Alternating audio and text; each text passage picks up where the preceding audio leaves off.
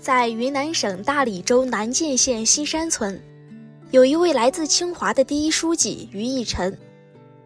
九五年出生的他，被老乡们亲切地称为“小于书记”。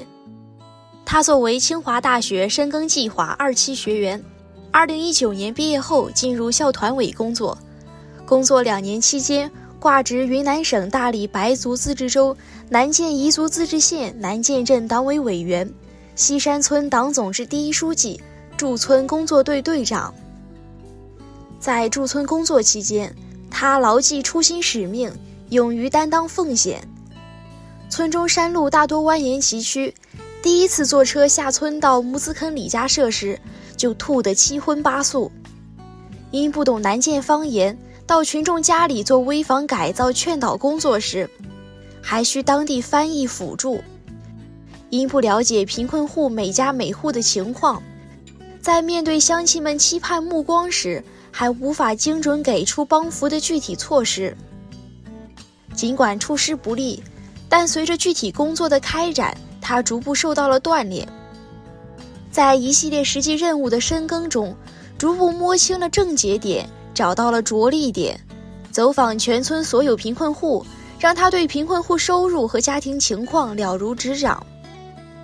召开村民代表会，让他广泛听取群众意见；实地调查询问，让他逐步赢得了群众支持，打开了工作局面。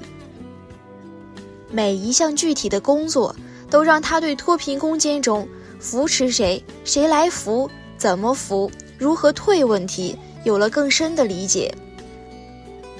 渐渐的，方言懂了，融入的音色浓了，肤色黑了。扶贫的成色来了，在脱贫攻坚的决战中，这位来自清华园的年轻人，为山村带来智慧与力量，帮助南涧从根子上摆脱贫困，助力宜乡圆梦小康，在国家普检中高质量通过了考核，一个个村落生机勃发，一张张村民的笑容随处可见。